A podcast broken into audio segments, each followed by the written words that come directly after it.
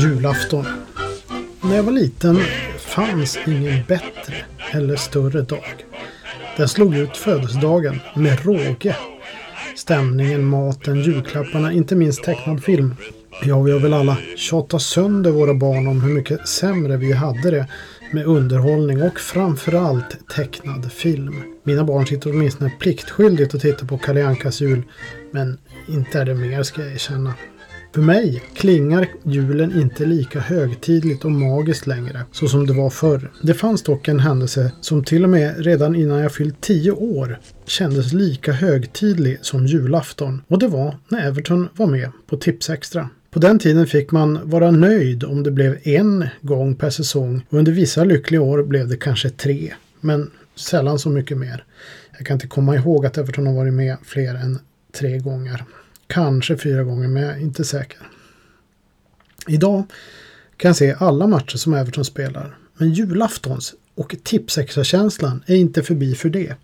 Den infaller istället då jag en gång om året, tyvärr blir det sällan oftare, åker över till Goodison Park för att på plats uppleva mitt älskade The Toffees. Och för det mesta tillsammans med fränder i Swedish Toffees, det vill säga alla vi som under så många år trodde oss vara ensamma i de små orter vi växte upp i. Vi har nu hittat varandra och det är underbart.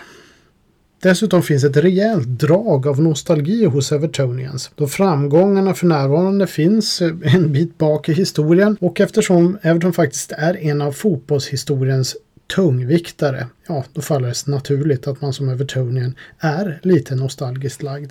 Vi blir gärna nostalgiska och gärna tillsammans eftersom vi för det mesta är ensamma. Så som när jag och sonen anlände sent förra lördagen och alla hade samlats på puben The Players, vars övervåning är tapetserad med Everton-memorabilia. Och dessutom var centerforvarden och gamle hjälten Grant Sharp på besök och drog historier från förr, under en tid där Everton var bäst. Och Sharp är en av mina stora idoler genom alla tider. Vi alla ensamma Evertonians blir nästan perplexa av att samlas på detta sätt. Så många av oss själva på ett och samma ställe. Det är nästan en lite märklig känsla. Jag pratade nostalgi bland annat med Tobbe, Inka, Magnus, Daniel, Per och Urban och några till. Bara under den kvällen. Matchen blir nästan som en bisak.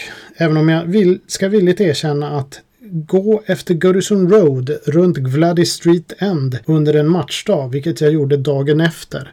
Vi samlas först på Thomas Frost och sen så går man iväg och går runt, tittar i klubbshoppen och så går man runt och runt och är med i fanzone och lyssnar på intervjuer och liknande och fortsätter gå runt och runt. Man insuper miljön, stämningen, lukterna och det är alltså snarlikt en känsla jag upplevde som liten pojk under julafton. Det är numera min julafton. En gång per år. Har jag tur och har jag tid, kanske två gånger. Denna gång fick jag dessutom möjligheten att ta ett snack med Swedish Toffees ordförande Erik Promell före och efter matchen. Det spann från förra veckans aktuella match som var West Ham som de mötte upp på söndagen som vi såg, vilket han dessutom tippade helt korrekt, till stories från förr. I del två sitter vi dessutom i samma loge på Goodison som Sky Sports brukar sitta i på matchdagarna. Det var nämligen så att Erik lutade sig fram under matchen och frågade om jag ville träffa Henry Mooney dagen efter. Henry som skulle visa oss arenan och dra en del historier. Det blev massor av historier och trots att det var så pass stressad denna dag, det var det första Henry Mooney sa, att de var väldigt stressade och mycket att göra. Sen började han prata. Så höll vi på i ett par timmar drygt på ett Goodison som sprudlade av liv även dagen efter match. Det spelades in en dramadokumentär om Rhys Jones, vilket jag och Erik kommer att ta upp senare i den här podden som ni kommer att få höra. Dessutom hade man ett stormöte om byggnationen av en ny arena och där skulle man gärna vilja placera ut mikrofonen lite snyggt. Det snackades också om att Wayne Rooney kommer på lån i januari och till slut fick jag också en pratstund med Henry Mooney som jobbar med Everton in the Community som är stort och aktivt och för Former Players Organisation som är den första och största i världen faktiskt i sitt slag. Men framförallt var han en magisk historieberättare med bakgrund som Goodison-besökare redan från slutet av femtiotalet. Men den intervjun kommer i en senare podd faktiskt. Någon gång i veckan kommer den. Jag måste klippa lite grann och sen så måste jag sätta in saker i sitt sammanhang när han berättar om, om eh, det grymma Bolton till exempel på femtiotalet. då kan det vara bra att liksom sätta in det i sitt sammanhang. Men det är magiska historier han kommer fram till. Och old school fotboll strävar ju efter förnyelse i nostalgin. Och det är bara att höra av er om ni vill ta ett snack med mig i podden om just ert lag och ert lags historia, om Tipsextra eller något annat där vi bollar oss tillbaka genom historien. Jag tycker att det är lika roligt varje gång man är med i såna här diskussioner. Men först ut nu är Erik Promell för Swedish Toffees, dess ordförande, som jag fick möjlighet att prata med först en stund på hotellet innan match, på matchen som gick av stapeln på söndagen, och sen också inne på Goodison eh, dagen efter, bara för att sammanfatta det hela lite grann.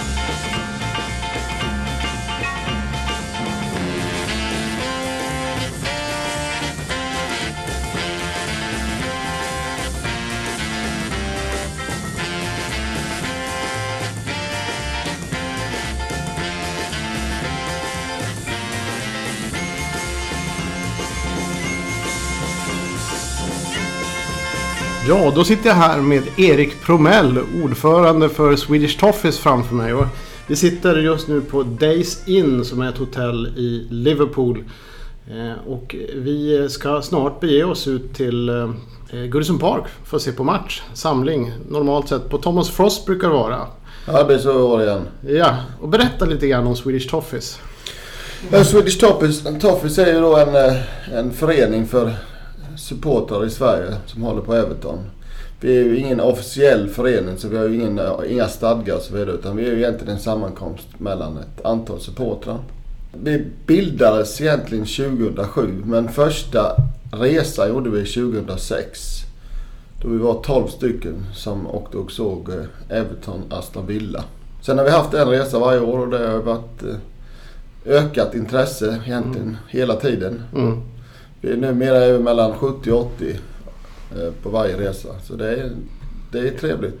Ja, det är ganska stort. Jag har ju varit med några år. Jag är ju lite mer en bifigur här. För jag är en Swedish Toffees. Jag är med som suppleant i styrelsen och så vidare. Men jag gör ju inte så mycket. Utan det är ju, ni, ni är ju liksom ett kärngäng. Det var ett kärngäng tidigare och nu är det ett kärngäng som har kört det här i flera år och egentligen byggt det från botten. Och, och, eller från grunden egentligen. När det inte fanns någonting. För alla vi Everton-supportrar tänker väl oftast att eh, vi är ensamma. Tills dess så, internet kom och vi började träffas, så hittade såna här sammanslutningar. Ja, så man, när man växte upp då som liten så var det väldigt konstigt att man höll på Everton. Och li- ja. Lite så är det ju fortfarande. Man är ju lite, de flesta håller ju på andra lag. Men vi är en härlig kärna och ett härligt gäng och, som har lärt känna varandra fram. Stå, när vi var på den här första resan så var vi ju tolv stycken och ingen av oss hade träffats innan. Det skulle vara tre på den här resan som var med, för, som var med alla, men det blev tyvärr några som blev kvar i Bryssel och inte kom hit. Så det blev ja, bara det. Per Malm och jag då. Ja. Och vi som startade ihop, det var ju eh, fyra stycken eldsjälar då, bland annat eh, Per Malm och eh, Olof Schön. Ja, ja det är ett stort gäng. Kvällens, eller förlåt, dagens match, för det här är liksom en avspark tretton trettio, va? Ja. Eh, då engelsk tid. Vad tror du om den? Everton West Ham. Lagen har haft olika formkurvor. West Ham började katastrofalt vid den. Och Everton började fantastiskt bra. Mm. Sen efter de här sex första omgångarna har ju vänt. West Ham har gjort det jättebra. Senast stod bland annat då Chelsea i cupen här i veckan. Så att, eh, vi får ju lita på Romelu. Han har ju gjort eh, åtta mål på åtta matcher mot West Ham. Så att han gör ju minst ett mål. Sen, eh, ja, det kan nog bli... Jag skulle, jag skulle nog tippa på att vi vinner två noll. Ja, det låter bra. Det behövs en vinst nu, känns det som, för, för Evertons del. Ja, vi behöver ju verkligen det. Det är de här kryssandet. Det har ju varit Evertons problem många, många år. Att det är väldigt mycket oavgjorda. Och lite konstiga förluster. Det, det känns ju som de förlusterna vi har i år är, är mot de lagen vi kanske ska undantag Born mot. Men Burnley borde vi slaget och hade ju spelet. Så vi skulle ju vunnit den matchen, men som man igår också, United Burnley, det var ju också spel mot ett mål, men de lyckas ta en poäng nu, så de är ju starka också. Ja, de har ju den där förmågan, Burnley. Eh, igår kväll då, då träffade ni ju Graham Sharp. Jag kom lite sent, så jag var inte med i första svängen när han pratade. Men då sa han någonting om eh, att Everton saknar lite grann den här riktiga personen för spelarna längre fram i plan. Och eh, det är lite grann den här the grit, eller vad man nu säger. Stämmer det, tycker jag? Det stämmer, han sammanfattade det väldigt bra, det här med att man ser på spelarna att de inte har den här genuina känslan. Och det är klart det är en väldig skillnad när Sharp kom fram då, som mm. skrev på sitt första kontrakt med Don Burton och hade tjugofem pund i veckan. Mm. Så när han kom till Everton och fick hundratjugofem pund i veckan mm. så, så var det ju hans livschans. Mm. Och men samtidigt var det ju inte, det var ingen ekonom, annat än en ekonomisk bas att stå på. Han slet ju allt han kunde. Och han tycker det att den, den här passion, den saknas numera. Och han var, tyckte liksom att, att vi var solid at the back, men vi hade inte den här trycket framåt. Mm. Som man då, när vi då vann på ligan på mitten på åttiotalet, hade enormt tryck. Och enorm känsla, en enorm kamp. Och det är väl egentligen att det, det saknar alla lag. Det där riktigt engelska är ju inte, finns inte längre. Nej, det är en andra, andra förutsättningar som man måste anpassa sig till. Graham Sharp, ska vi säga också, det är ju kanske, om man är Evertonian, då vet man definitivt vad, vem Graham Sharp var. Det är kanske en av de mest underskattade centerforward som någonsin existerar. Jag tror han spelade ihop med typ fjorton anfallskollegor mm. eh, genom årens lopp. Han gjorde alla mycket bättre, kanske den bästa target player som har funnits. Han har i princip vunnit alla titlar man kan, utom möjligtvis Europa League, eller förlåt, eh, Europacupen och UEFA-cupen. Och har gjort landskamper för Skottland och har själv gjort massor med mål. Näst mest mål genom tiderna för Everton, jag tror mest efter kriget egentligen. Ja. Så det var det är en fantastisk spelare. Som idag är, vad är han? Han är, han är ambassadör för föreningen. Vad man kan säga om honom också, att han hade ju egentligen, när man hör han berätta, att han hade en relativt kort karriär. Han hade en väldigt, väldigt tung start i Everton. Första mm. tre åren från åttio till åttiotre hände det ingenting. Ja, just det. Och sen kom han in då åttiofyra åttiofem, etablerades, eller åttio, slutet på åttiofyra, det är F A-cupen, och bara innan där etablerade han sig. Och sen hade han ju det här tungt slut i Everton också på nittiotalet, så det var ju fem år där han gjorde en otroligt mycket mål alltså. Ja. Och då var ändå Gray och Lineker och sådana där, Adrian Heath. Och det var ju intressant, för ja, han berättade ju också om vem, vilken, för det är tre stycken som han har spelat med som kanske var extra bra. Gary Lineker känner alla till, um, Andy Gray, och så Adrian Heath som kanske inte så många känner till, men som um, Graham Sharp ändå tyckte var den bästa, mest intelligenta fotbollsspelaren han spelar med. Tyvärr blev Adrian Heath ska, skadad rätt tidigt i karriären och fick inte upp samma förmågor efter det. Men uh, i början där, då var det Bob Latchford som han konkurrerade med. Ja. Så det var ju rätt tuffa, han spelar med rätt tuffa konkurrenter eller medspelare egentligen. Ja, ja, fantastiskt. Och ändå också i landslaget, han har spelat med Daglish, han har ju liksom ja. haft rätt, rätt så många bra partners. Gray och Archibald och alla vad de här de hetat.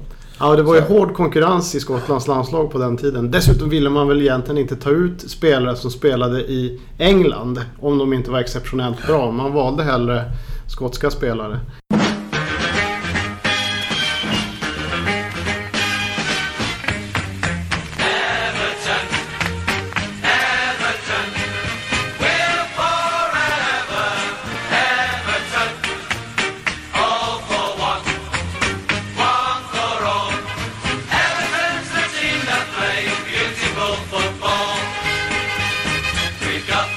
Supporters on any football ground, as long as they're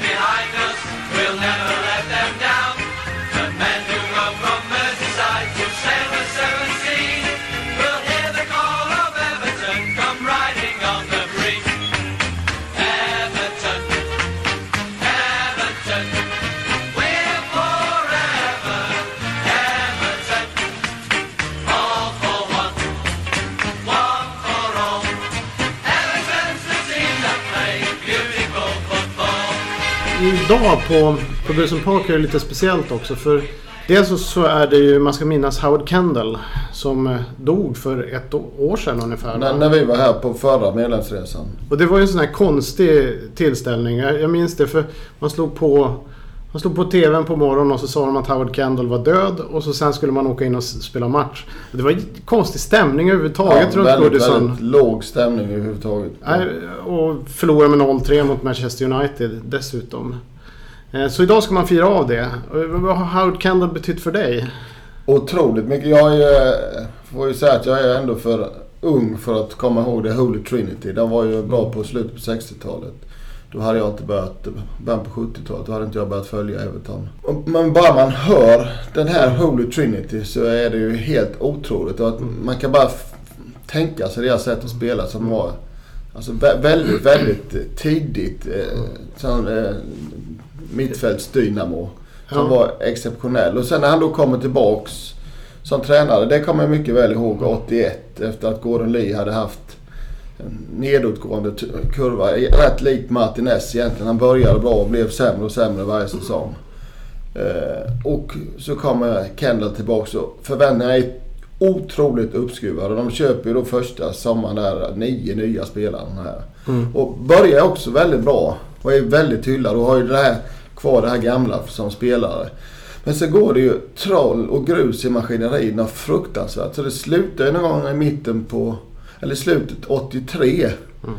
så vill de ju att han ska avgå. Det står ju, kände, Everton hade tretton tusen hemma mot Coventry noll noll och alla Kendall out. Mm. Eh, och, och styrelsen står fortfarande bakom honom där och ger honom chansen. Och sen, ja, sen är det den här historien om att det var ett bakåtpass mot Oxford borta och någon, han öppnade fönstret, Just det. stod borta och lät supportarna mm. inspirera spelare och sen vände det och sen blev mm. den otroliga framgångssagan mm. av Kendall under de här få säsongerna. Vi tog så mycket titlar, var ju så många finaler sen. Otrolig, och man hörde från Sharp igår att det var en otroligt charmfull människa, mm. inte hård, mycket för att bygga kamratskap och få ihop rätt spelare. Mm. Han ville inte ha de bästa, han ville ha det bästa laget. Mm. Man har ju sett lite intervjuer med honom. Väldigt, väldigt charmfull människa. Och, och, och, sen blev det inte lika bra när han kom tillbaka andra och tredje gången. Men nej, han, det var svårare. Och då var han väl kanske inte lika... Hans idéer hade väl dött ut lite grann också. Ja. En känsla av. Det var en ny tid. Det gick ju inte riktigt ja. rätt. Man, det var lite för mycket klackspark skulle jag ja. tro. För, och, och, i dagens fotboll hade det aldrig fungerat. Det. Nej, för, för det var ju liksom den här gamla typen. Det är man-to-man management som var deras styrka. Liksom. De visste hur de skulle hantera enskilda spelare för att få ihop ett lag. Han och Brian Clough är ju lite den tidens ja. samma andas män, kan jag tycka. Och sen det som jag tycker är så intressant om man jämför med dagens fotboll, det är att alltid när man läser om, om de här spelarna från den tiden och Howard Kendalls egna memoarer, han ville ha starka karaktärer. Det var som du sa, det är inte, inte liksom nödvändigtvis de bästa fotbollsspelarna utan rakt igenom måste vara starka karaktärer som kan vara med och leda laget. Och det gör ju att i motgång så går det ju lite lättare då. Mm. Jag vet inte vad man ska jämföra med. Man tog in Andy Gray och Peter Reid som var ju två stycken föredettingar. Mm. Vad han kände då var att han behövde de här otroliga vinnarna. Det finns någon historia om Andy Gray där som Kendall sa att han jämförde dem. Han sa att om Andy Gray var framför målet, det var en cementblandare emellan och sen var bollen. Mm. Då slängde sig Andy Gray rakt igenom cementblandaren för att mm. han ville så gärna göra mål. Han hade liksom den här instinkten. Mm. Och det ville han ju, han fick ju det. Plus att han fick en kille som drog sig med hela laget. Mm. Och det är likadant Peter Reid som hade en enorm skade, skadehistorik. Han var liksom totalt sönderslag. Han var på väg till Everton några år tidigare för femhundratusen pund och kom egentligen för ingenting. Mm. Och blev ju sen en av Englands bästa spelare i mitten på åttiotalet. Så det mm. var fantastiskt. Men det är ju också tur. Han kunde, båda de här två kunde ju inte spela till match, bara var skadad och han hade blivit... fått sparken och sen hade det aldrig hänt det här. Så det är väldigt små marginaler. Ja, i dagens läge skulle de ju inte gå igenom en medical överhuvudtaget, antar jag. Nej. Man skulle inte ta i dem med tång. Det var ju den historien igår också som Graham Sharp berättade om Andy Gray när han han insåg att han kommer inte åt bollen. Men om han nickar i bakhuvudet på försvararen så kommer försvararen att komma åt bollen och den kommer att gå in i mål. Vilket han också gjorde, var på att han fick näsblod då. Men han var rätt nöjd för det ja. blev ju mål. Ja. Det är liksom den här, jag skiter i vad som händer, jag ska ja. mål. Ja.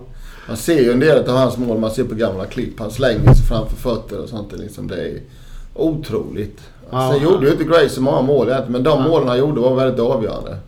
Och det som hände med just det du, Reid och Gray, det är att de kom in och det hände någonting med laget då. Och de liksom satte fart på någonting. Sen, sen dess var det liksom bara framåt som gällde. Sen så sålde de ju Gray.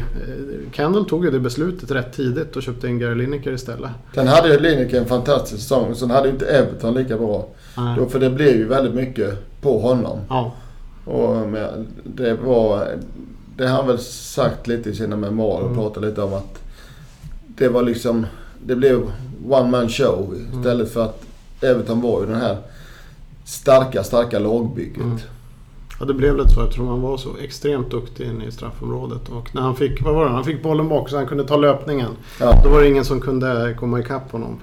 Och så berättade jag då, jag har hört den här historien innan som Sharp berättade igår om Lineker, att eh, efter ja. matchen och på måndag kom han in och hade lite tajt ont i benen. Han var tvungen att bada ja. i tre dagar. Ja.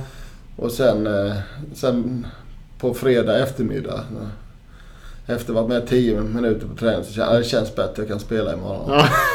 Och det, det finns en liknande historia som jag hört, tror jag Colin Harvey berättat, att eh, Gray var ju tvärtom. Han, ja. han sa dem till, ni får, du får inte träna, du måste sitta i badet. För du orkar. Du tittar de ut genom fönstret, då var han med och spelade five-a-side. Ja, det är olika typer. Ja, det var ett härligt gäng där på åttiotalet. Men det är en sak till som, oh just det, vi kan väl säga det, att Howard Kendall, man ska fi, fira fyra gånger under matchen, vi har ja. förstått. Fjärde minuten efter han hade nummer fyra. Mm. Eh, och vad är det mer, vilka minuter? sextiosju är det, för att han just det. skrev på sextiosju. Sen trettiofem, åt... för då tog han över Everton som äldre. Han var äldre, trettiofem år, och sen trettiofem åttiofyra år. Första titeln. Ja.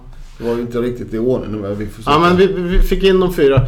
Uh, sextiosju, det, det var faktiskt en kort passus. Harry Catterick lurade ju Bill Shankly, eller han lurade pressen ja. då. För Bill Shankly ville ju ha Kendall, han var ju ett, ett hett namn då. Så att, och då, Harry Catterick var ju kanske inte världens snällaste personlighet, men, men han gick ut, samtidigt som han skrev på med Howard Kendall, då gick han ut till en journalist och gav honom en exclusive och sa att tyvärr, jag missade på Howard Kendall, han kom och skrev på för Bill Shankly och Liverpool. Så den här journalisten, på morgonen därefter så var det ju stora rubriker om det. Och då hade Howard Kendall redan skrivit på för Everton.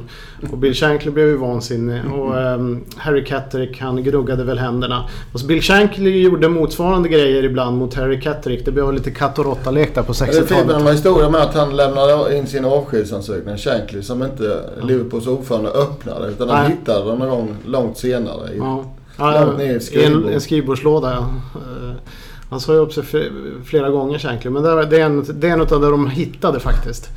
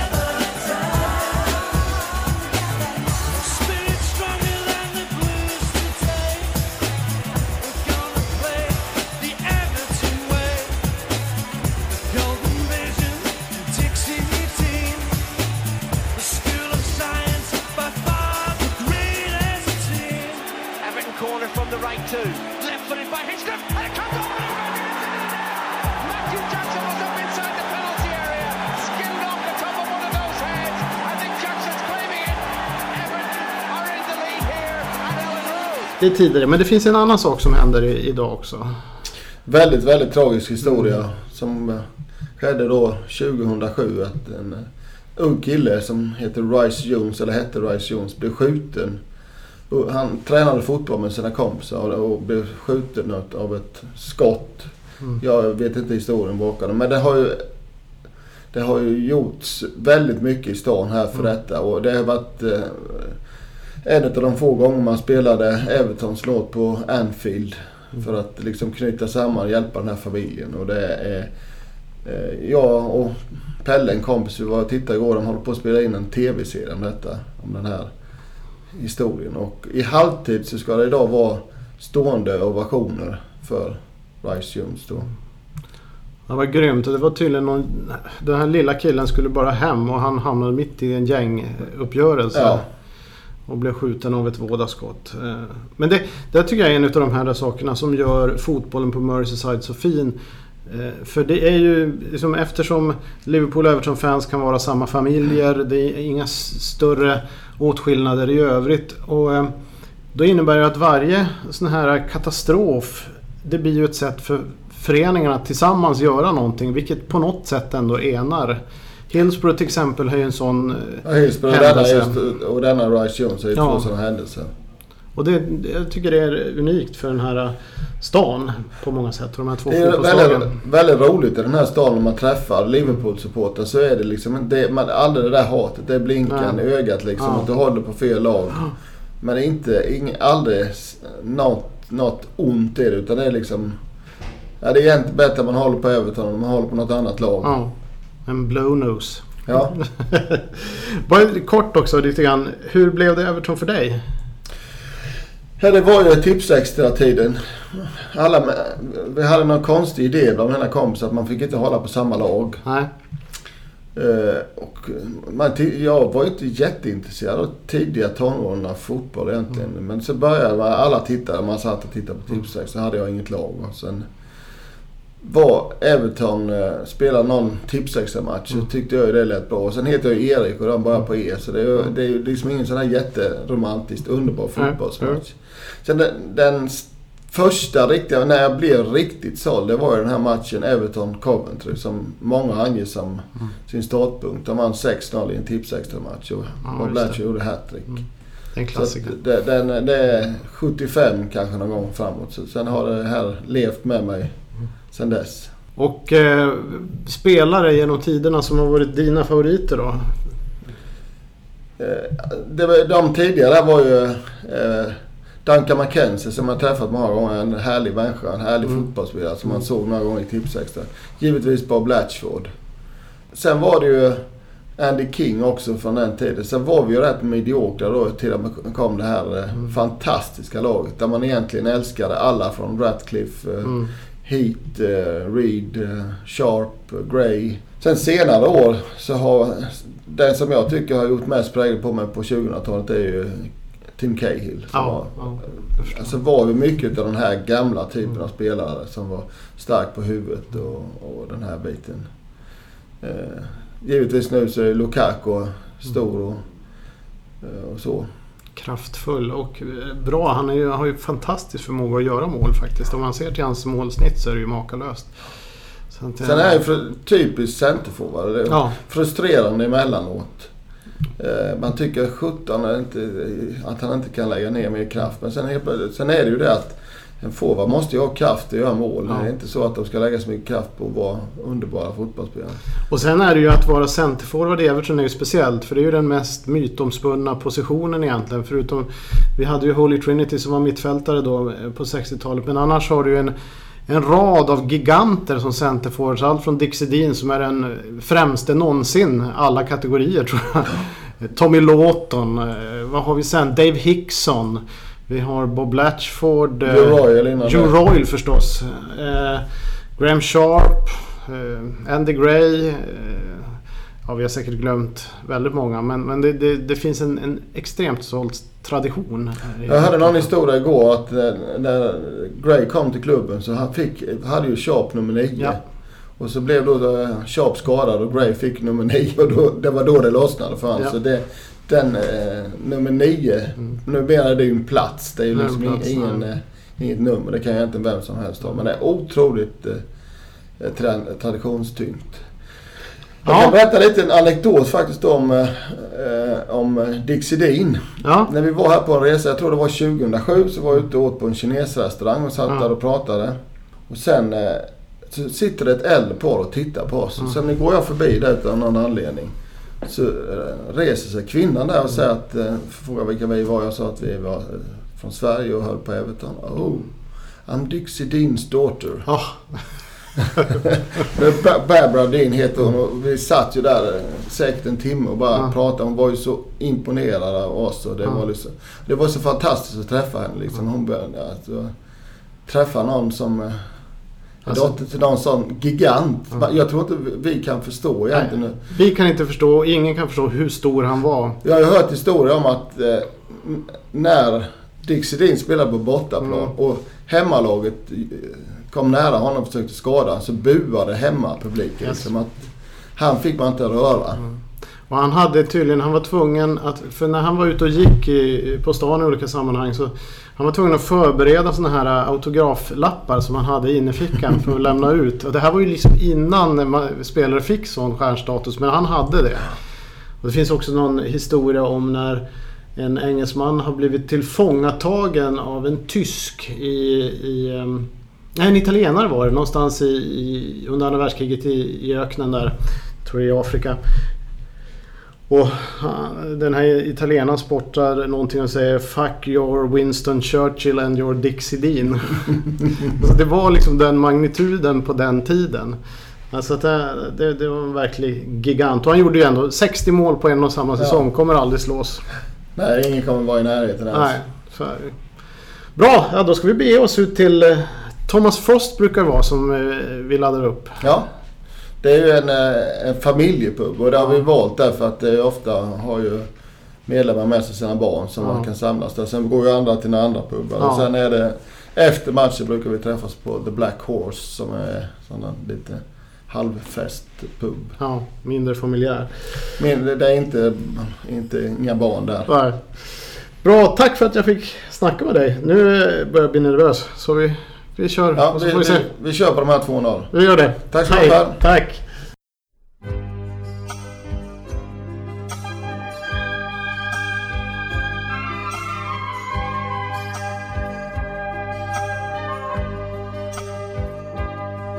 There's a man sitting in the stands up in the clouds, high above the Wembley crowd, as Howard's army march along. You can almost hear his song, a dream he lived for coming true. The glory of the boys in blue, sending a message far and wide. They are the pride of Merseyside. Oh, Everton, my royal blue Everton, the golden vision's glowing all around. And cheers for a thousand million years. Oh, the school of science never will close down. The school of science never will close down. Once again, it's another cup final day. The champions march down Wembley Way to chase the honours of the game. The whole world knows the Toffees' name. Neville, Derek, Inchie, Andy, Graham and Pat, Trevor, Kevin, Gary, Peter, Paul and the Rats. A story that began in Saint Domingo Vale and ends in this, a Toffees' tale. Oh, Everton, my royal blue Everton, the golden vision's glowing all around. And cheers for a thousand million years. Oh, the school of science never will close down. The school of science never will close down. Ja, Erik, det gick rätt bra det där. du tippade två noll och det blev två noll ja. Och Lukaku gjorde mål. Ja, och, och tyvärr så la jag inte in ett tips på detta ett bet, så jag, mm. det blev ju bara äran här och få visa att jag tippade rätt. Och lite revansch tycker jag det blev från fjolåret, eh, eftersom nu kändes det som att det var rätt stämning och så vidare. Sen glömde ju fansen bort att eh, de skulle hyra fy- fyra gånger som det har skrivits på olika fansajter. Men de ja, hyllade det, en gång. Fjärde minuter klarade ja. Och sen... Sen, eh... sen var de koncentrerade på matchen. Men då... Det var vä- väldigt, väldigt eh, nervös start av Everton. Ja. Första tjugo minuterna var man ju livlig för att det här kommer bli en förlust. Ja. Payet hade ju otroligt lekfri med Everton. Ja. Sen eh, sakta man säkert inför andra så, så blev det bättre och bättre. Andra halvlek var ju väldigt stabilt. Och två, eh, jag förstod på Koman, säkert ett område, var väldigt nöjd med liksom, att gå in, Bolasé går in i närkant och vinner in bollen. Och Lukaku nickar in från bara en meter ungefär. Och det är Bar- nästan så jag hade gjort mål där. Ja, om jag hade varit där. Ja, ja, faktiskt. Och Barkley, man of the match, och gjorde mål och sådär. Det var väl bra för hans självförtroende, kan jag tänka mig. Ja, han fick både hyllningar vid målet och sen när jag utbytt två minuter kvar fick ju standing ovation. Så att det, det var nog en boost för hans självförtroende som han behövde. Och nu har vi varit på Stadium Tour också. Helt fantastisk upplevelse. Och sitter nu där du har suttit med din fru en gång. Ja, jag gillar jag var här för... tre år sedan satt i den här skybox där vi sitter nu och tittar upp faktiskt över ett soligt eh, Goodison Park. Och där de håller på med en film, filminspel- eller film, en tv-serieinspelning om den här Rhys Jones som vi pratade om igår, ja. Mm. Så att eh, det är verkligen historisk mark att vara här. Mm. Vi har ju träffat Henry Mooney här som jobbar i den föreningen precis nyss som har berättat om de här hundratjugo åren. Så man, man riktigt känner ju historiens vingslag här. Ja, det, det, det är rätt häftigt. Ja, då är det nästa år som gäller igen då. Ja. Så får vi se. Och... Det, det blir ju, vi har ju det, man får väl säga nu är ju, vi, vi var ju officiellt tjugohundrasju första gången, så nästa år blir ju tio år så att... Jubileum. Jubileum, jubileum. Det var lite jubileum i år för det var ju tio år sedan vi var på den första medlemsresan, men då, var ju, då fanns ju inte Swedish Toffees. Så det, det, det är ju liksom... Så nästa år startar nu förberedelserna, startar idag i princip för planering och det, det blir ju alltid så här oktober, november för det är enklast att få ihop det med de här latare matcherna. Så ja, de ändrar ju spelscheman, spelschemana på våren är väldigt svåra att hantera när man ska boka flygbiljetter och sådana här saker. Tack så hemskt mycket för att jag fick hänga med på det här. Det här blir ju... Det här brukar jag göra varje år, men det var ju extra kul när jag kunde köra lite old school-podd med, med er här. Ja, det var ju extra kul att vi kunde sända från Goodison Park. Ja, det är lite häftigt det... faktiskt, det måste jag säga. Det här har man suttit och, den här arenan har man suttit och tittat på bilder sedan man var typ tio år. Och nu sitter man här och, och pratar med dig och mister Mooney här. Så och lite publik har vi också, ja. Ja. Det är helt otroligt. Bra, då ja, ses vi så. Bra. Tack, hej!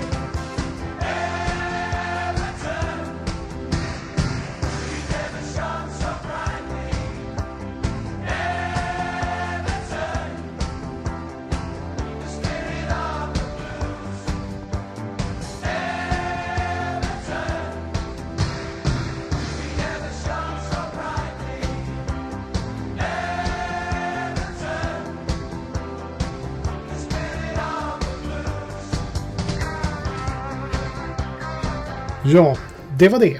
Eh, och nu börjar jag bli lite trött. Nu kommer alltså två poddar efter varandra. Ni kommer säkert bli väldigt less på old school. Men det är nämligen så att jag ska försöka samla ihop det som jag upplevde under den här resan. Och då är det lika bra att göra det så snabbt som möjligt. Och dessutom så har vi ju en hel del Everton i det här. Eftersom vi var där, vi fick träffa Promell, Mooney och så vidare. Och för att balansera upp det så gör jag då ytterligare ett par poddar också där jag går in lite djupare på besöket i Stoke. Jag har pratat om West London tidigare och så vidare. Bara ikväll så har jag spelat in två poddar. Det här är den andra och nu börjar det bli rätt sent på natten och samtidigt står ett långkok och, och puttrar där.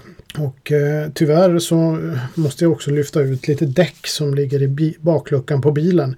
Och hur jag ska göra det utan att de tror att det är någon inbrottstjuv på gång, det ska bli intressant att se. Men nu är det dags att säga godnatt. Och old school fotboll i väntan på lördag. Skål på er!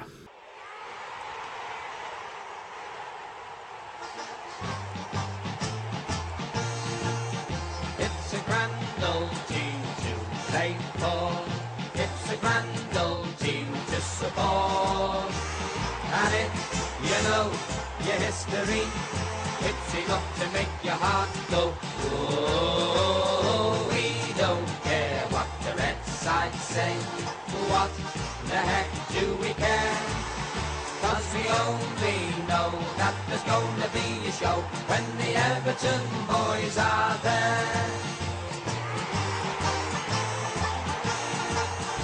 It's a grand old team to play for. Grand old team to support, and if you know your history, it's enough to make your heart go, oh, we don't care what the red side say, what the heck do we care, cause we only know that there's gonna be a show when the Everton boys are there.